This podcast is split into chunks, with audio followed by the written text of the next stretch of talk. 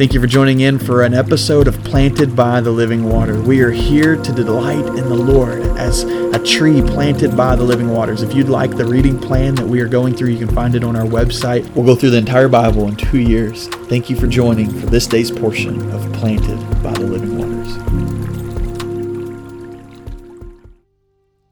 Well, I'm excited about coming back into our Planted by the Living Waters podcast. I hope you've been uh, staying up. We're reading through the book of Matthew. Um, I was gone last week, um, having gone to uh, see some family in Indiana, and uh, Memorial Day yesterday, and so we're starting back um, today in Matthew chapter 26.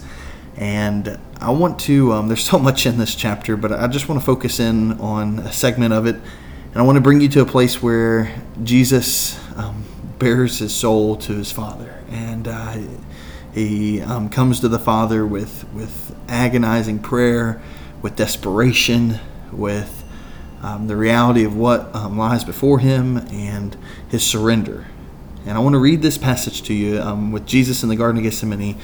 I want to just challenge us to, um, to, to, see the sacrifice of our Lord, the surrender of our Lord, and call us into um, sacrifice as well and surrender as well. And so here's what it says.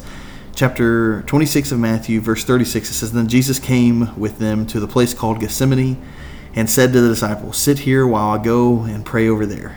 And he took with him Peter and two sons of Zebedee, and he began to be sorrowful and deeply distressed. Then he said to them, My soul is exceedingly sorrowful, even to death. Stay here and watch with me. He went a little further and fell on his face and prayed, saying, Oh, my Father, if it is possible, let this cup pass from me. Nevertheless, not as I will, but as you will.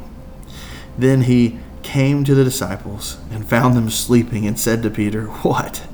Could you not watch with me for one hour? Watch and pray lest you enter into temptation. The spirit indeed is willing, but the flesh is weak. Again, a second time he went away and prayed, saying, Oh, my Father, if this cup cannot pass away from me unless I drink it, your will be done. And he came and found them asleep again, and their eyes were heavy. And so he left them, went away again, and prayed the third time, saying the same words. And then he came to his disciples and said to them, are you still sleeping and resting? Behold, the hour is at hand, and the Son of Man is being betrayed into the hands of sinners.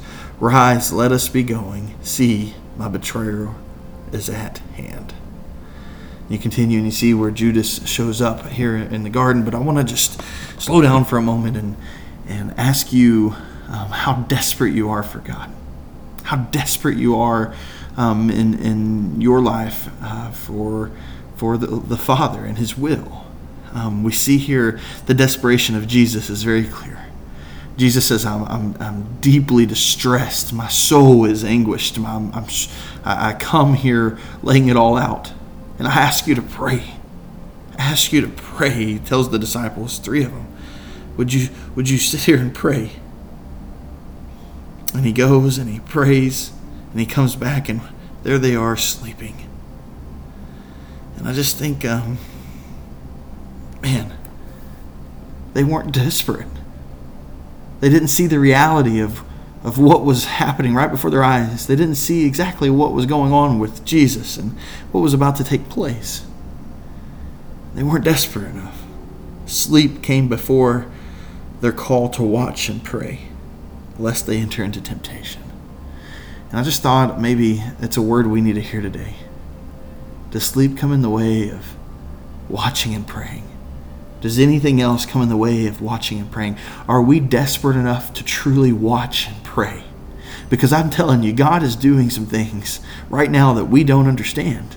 It's just a matter of fact. He, he's God. His ways are not our ways, and He's He's doing um, supernatural work all around us, and we will not understand it until He reveals it to us. But He has called us to watch and pray. He's called us to be invited into this work. And my question is, is how desperate are you? Are you desperate enough to truly watch and pray, or do you get distracted? Do you fall asleep? Would we cry out to the Lord as a church together to say, God, help us be desperate? Help us watch. Help us pray. Father, we love you. We thank you for your mercy and your grace, Lord. We thank you for, for the God that you are. And Lord, I pray the same prayer as, as Jesus, not our will, but your will. Whatever it is that we lay down, Lord, we lay it down.